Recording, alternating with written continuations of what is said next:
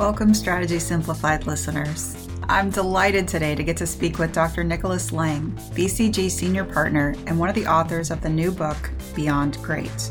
In the book, Nikki and his colleagues, Arindam Bhattacharya and Jim Hemerling, identified nine strategies for companies to thrive amidst the dynamic forces of social tension, economic nationalism, and digital transformation affecting global business today.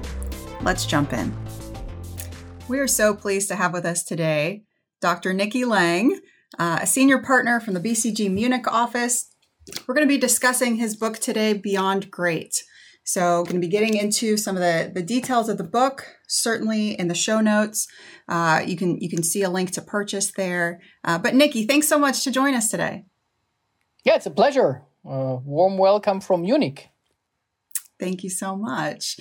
Uh, well, let's let's dive in. Let's dive into the book. So, you know, you and Arindam and Jim, you came up with nine strategies that business need to, businesses need to do moving forward.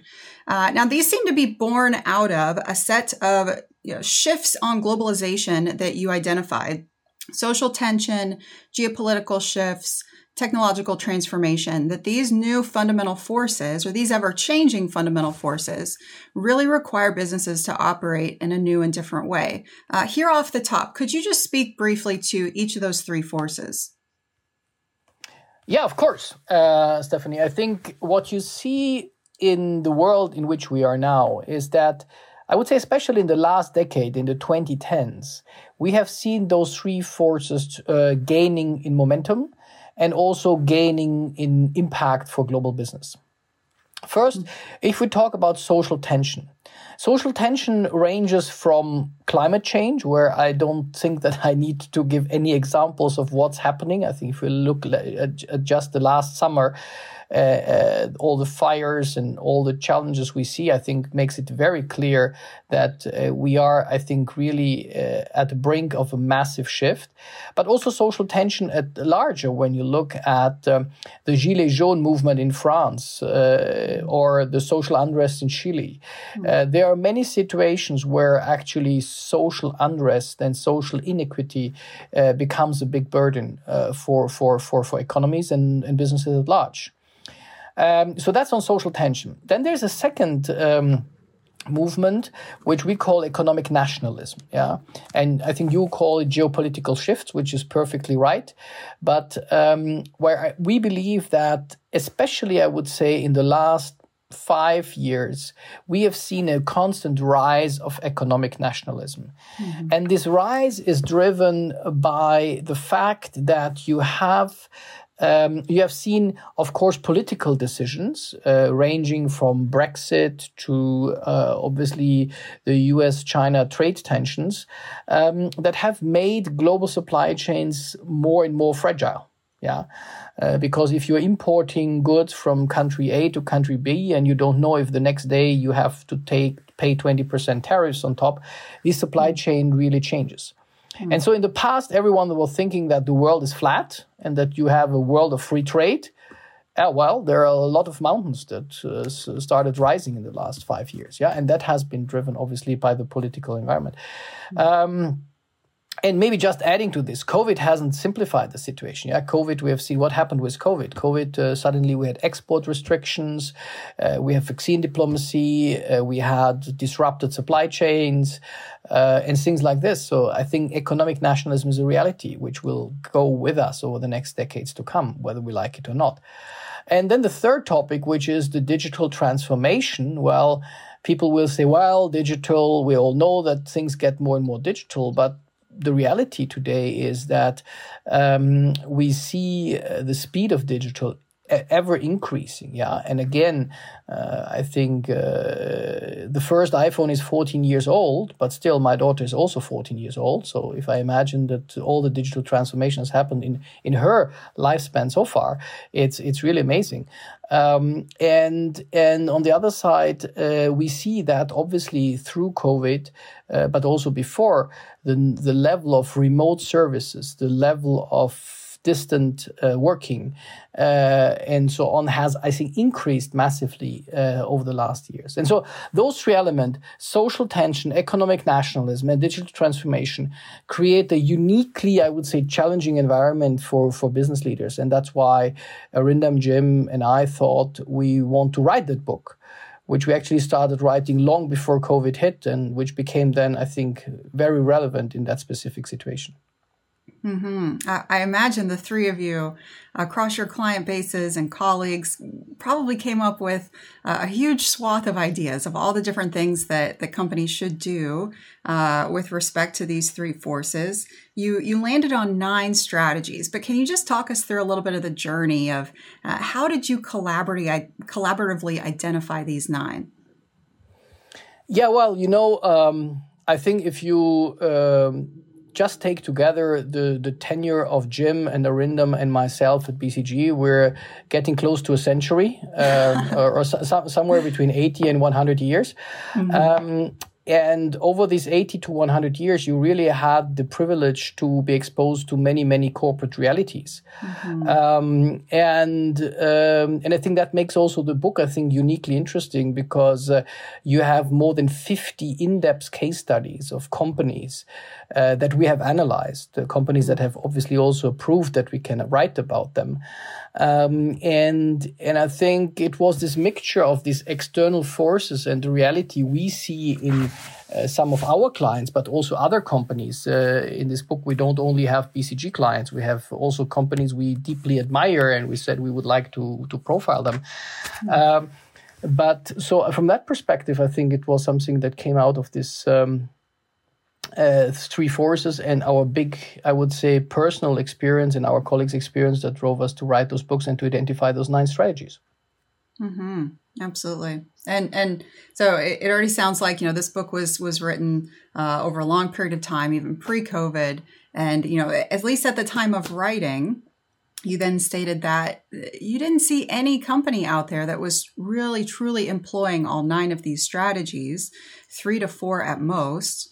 Uh, is that still the case? And do you think it's even possible for one company to do all nine of these well?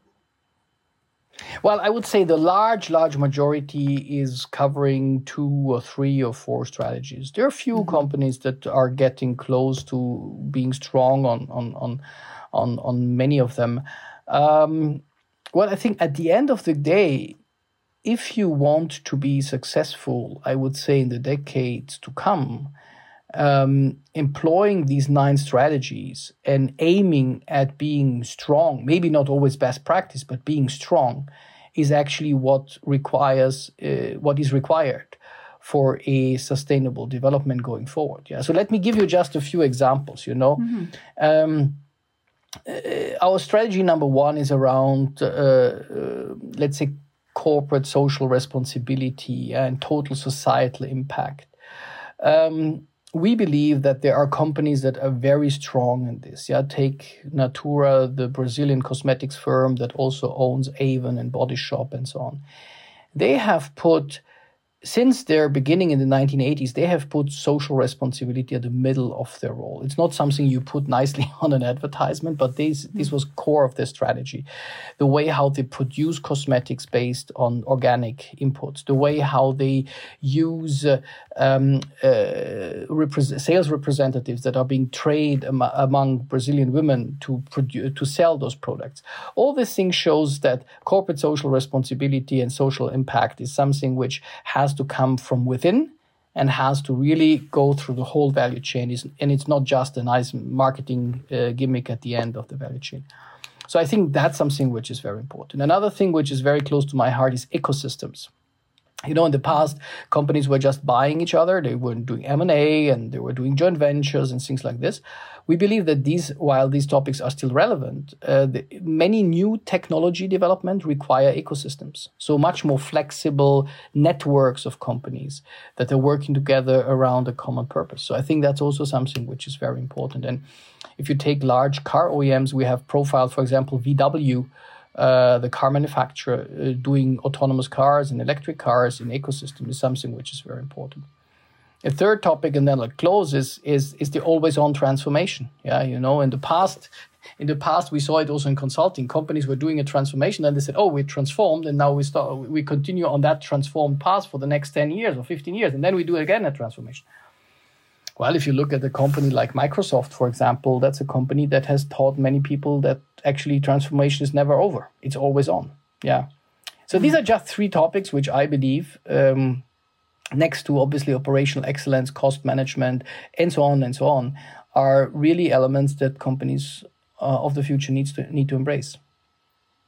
Mm-hmm. This um, uh, would love to shift over into to, to your work then for a second, especially this this always on transformation, uh, the continuous improvement mindset that you're kind of speaking to. Has that has your identification of the importance of that shifted the way in which you want to work with and engage with your clients? Well, I think yes, because uh, what we have seen over the past is that uh, in the past, obviously, uh, and when the past, well, I'm now 25 years almost with BCG. Uh, so when you look back in the 1990s, uh, projects were tended to be very often limited to a specific study, a specific topic of study, and obviously then a, a delivery to the senior management. Um, I think over those 25 years, we have seen increasingly the involvement of working side by side with the client, uh, taking over more uh, responsibility for actually not only doing the analysis but also co-implementing it. Or lately, also when you look at our digital businesses, kind of co-creating with clients new ventures Mm-hmm. Uh, so yes, of course, I think that's also a much more integrative and continuous way of collaboration than, than we used to do that 20, 30, 40 years ago. Yeah. Mm-hmm, mm-hmm. And, and you alluded there to, to your second strategy, right? Leveraging digital technology, offering digital solutions.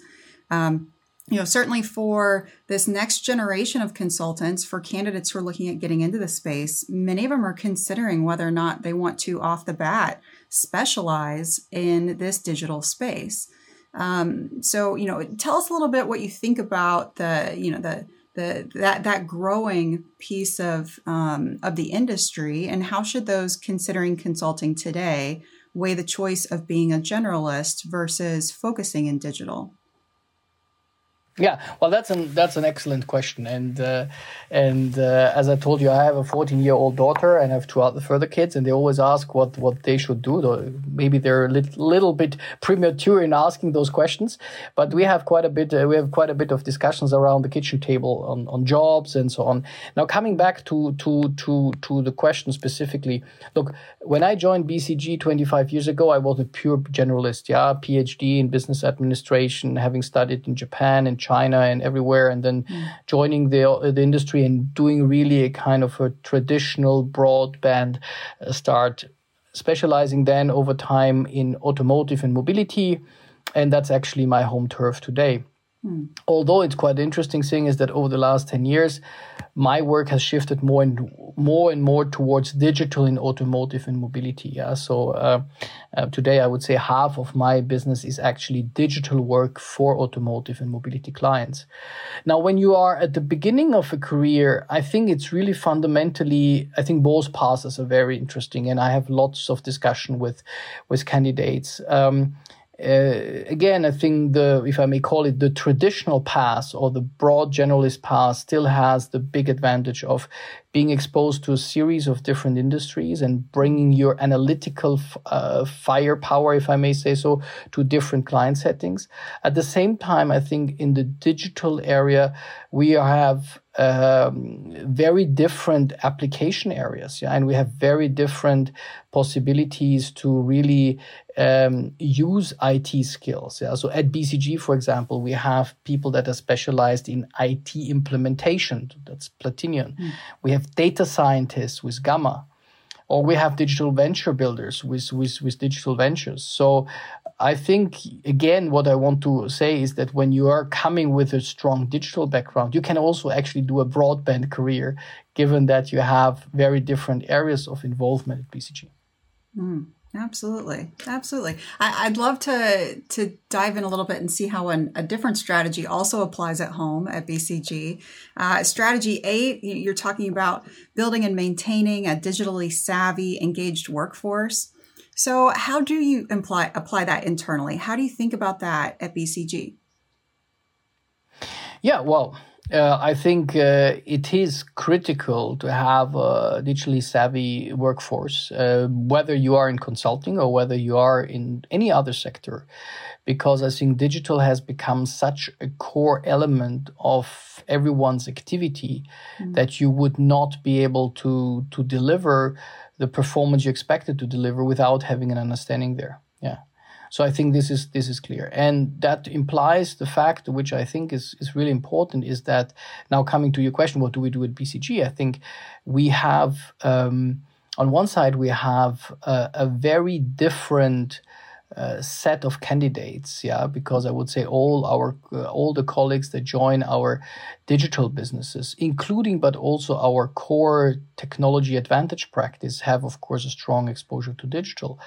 But then when you look at all the tools we use in our analytics yeah whether it's tableau whether it's alteryx and other elements um, i would say um, every consultant in bcg has a strong digital skill set and sees this digital skill set evolve over the first one, two, or three years of his or her career at, at BCG. We'll be right back after this quick message. Are you getting the most out of your team? If you don't feel like you are, check out Management Consulted's corporate training offerings. With bespoke training on the pyramid principle, virtual presentations, and much more, we'll help you take your team to the next level. If they need to perform better, faster, and be more clear in their focus, check out a management consulted corporate training offering. Click the link in the show notes to learn more and schedule a one on one chat to see how we can help take your team to the next level. And and that second part of that strategy, the a broad, deep, consistent engagement of your workforce, you know, uh, attracting top talent, retrain, retaining top talent, uh, how are you thinking about that now in in your firm and in in your area of the business? Well, I think I think you know um, have attracting talent and keeping talent has to do a lot with culture. I think mm-hmm. has to do a lot with uh, uh, with with the way how we do work, with, with the way how we interact with our clients, um, and uh, and I think I keep always saying our DNA, our culture is one of our strongest assets. Yeah. And this is why uh, we always make sure that uh, the teams are really closely uh, linked that and this is challenging in a covid environment where people are uh, working from home and you how can you make sure that that also comes across but this is i think one of the key elements going forward is is that we need to as an industry specifically, we need to make sure that people really uh, have the feeling that they are on purposeful engagements that really support those people that that move the world. Yeah. Mm-hmm.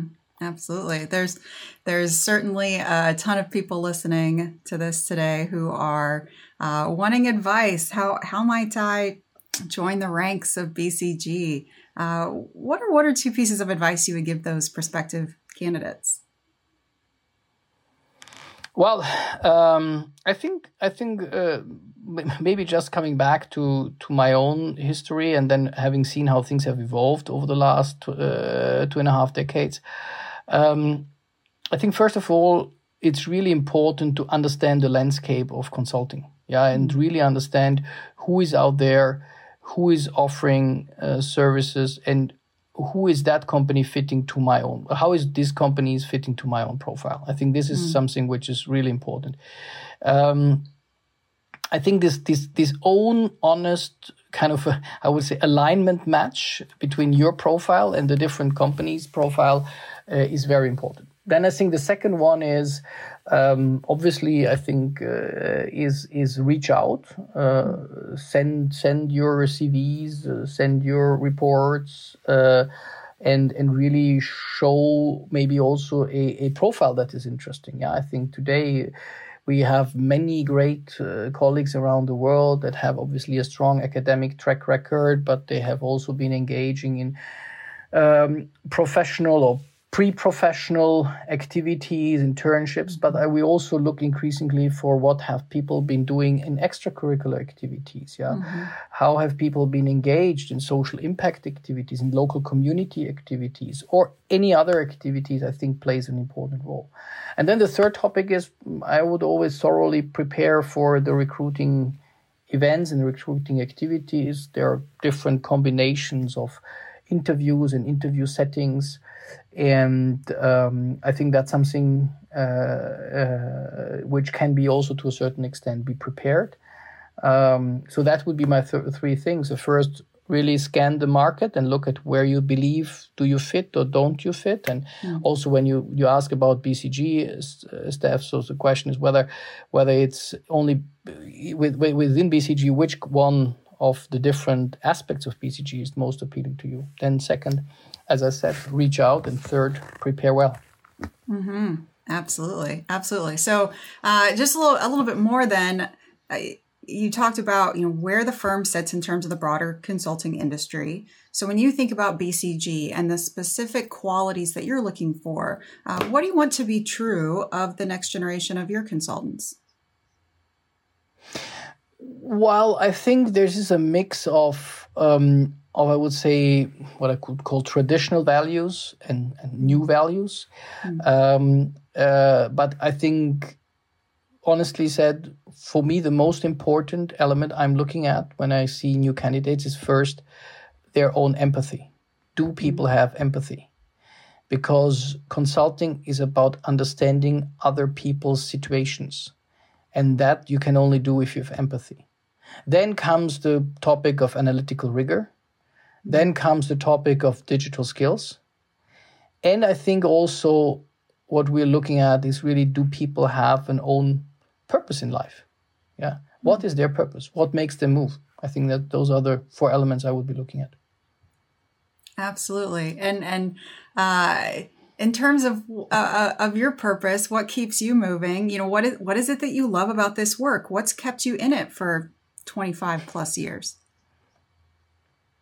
Well, it's interesting because this is a question I get asked very frequently by mm. friends, by colleagues, by by clients, um, and I think it's for me it's a mixture of three things. First, I think, and that reflects a little bit maybe the generalist I am, the breadth uh, of the topics. Yeah, mm. so the breadth of the topics, and I would say the the intellectual challenge of the topics. That's something which makes me always really uh, very excited about the work I'm doing. Uh, there's no, there's not one project that is similar to the other one. So that's one. Number two, um, I think the outstanding. Uh, quality of the people and by quality i mean again the topics i mentioned empathy cultural fit uh, engagement uh, is something which I which I like a lot, yeah, and where I take a lot of of of of, of pleasure from it. And the third one is I think is uh, long lasting client relationships. You know, I'm working with clients that I know for not 25 years to be honest, but 22 years, yeah, and and accompanying uh, a client for 22 years as a corporation, but also as a person uh, is something which I find extremely valuable. And seeing how um, this environment evolves is, makes makes me extremely satisfied, and yeah, keeps me keeps me in that job for almost twenty five years. Absolutely, and and you know, uh, a lot of folks are are really taken aback and impressed by your your your longstanding career, your leadership within the firm. You're a human as well. You know, on this podcast, we love to dive into the human element just a little bit. So we'll end off there today. Nikki, tell me tell me what's something that you love to do on the weekend. Oh, uh, well, my new preferred activity is actually e-biking. Uh, so oh. we, we, we, we, we bought five e-bikes and uh, Uh, and I love doing really big rounds of e-bike. And the nice thing with the e-bike is that you can go anywhere, everywhere, even with three kids between eight and 14, and you're not stuck somewhere with a bike. And then you have this whatever 300, 400 meter climb in a hill. Uh, and I think that makes it so. I, I, would say my my my e-bike is switched off. The e, the e version of the bike is switched off seventy percent of the time, but I'm happy to have it for the for the remaining thirty percent of the time. Um, yeah, so that's that's what we're doing, and we're we actually started with this during COVID because we yeah there was obviously lockdown and you could only do some sports outside, and but we took this now as a new family tradition. So e-biking, yes. I love that. I love that. So you you work hard, but you play hard too. You get time with the family. Uh, what's one of your favorite places that you love to take them on vacation? Uh, my favorite place to go is southern France. Uh, mm. So the Côte d'Azur, uh, mm. it's a great place. It's one of my favorite places in, on earth, I must say. The combination of climate, of language, of culture, of food. It's just a great place. Absolutely. Oh gosh, got to spend a summer in Provence and can't wait to get back. So love it. Nikki, thank you so much for joining us today. Thanks for sharing your insights about uh, these forces and how companies need to respond. Uh, folks will, will point them to to your book. Any other comments here that we didn't get to talk about today uh, in in the concept and context of of Beyond Great? No, I think uh, it's just uh, maybe just one point which uh, which is interesting uh, from a corporate point of view is uh, Beyond Great is not just only a book, but uh, it's actually also a, an index. We have benchmarked more than 2,400 companies around mm-hmm. the world against this Beyond Great index. So if there are companies interested in seeing how they perform on one or the other of these index variants, I think that's something which could be quite interesting going forward. But besides of that, no, thank you very much. It was a very nice discussion. Thank you so much, Nikki. Thanks for joining us for this discussion. I can appreciate how continued growth and development in these nine areas is something every business needs to focus on, and that the creation of the Beyond Great Index takes these concepts a step further, being a way for organizations to benchmark themselves against others across these areas. The book's an easy read filled with lots of real world examples and will give business professionals and consulting candidates alike a glimpse into strategies businesses are wrestling with across industries today. Thanks again to Nikki for making the time to join us here on Strategy Simplified. You'll find a link to their book, Beyond Great, in the show notes. And of course, if you're interested in working for a firm like BCG, check out our information and offerings at www.managementconsulted.com, where you'll find information and resources to help you understand the consulting industry landscape, interview process, and interview prep.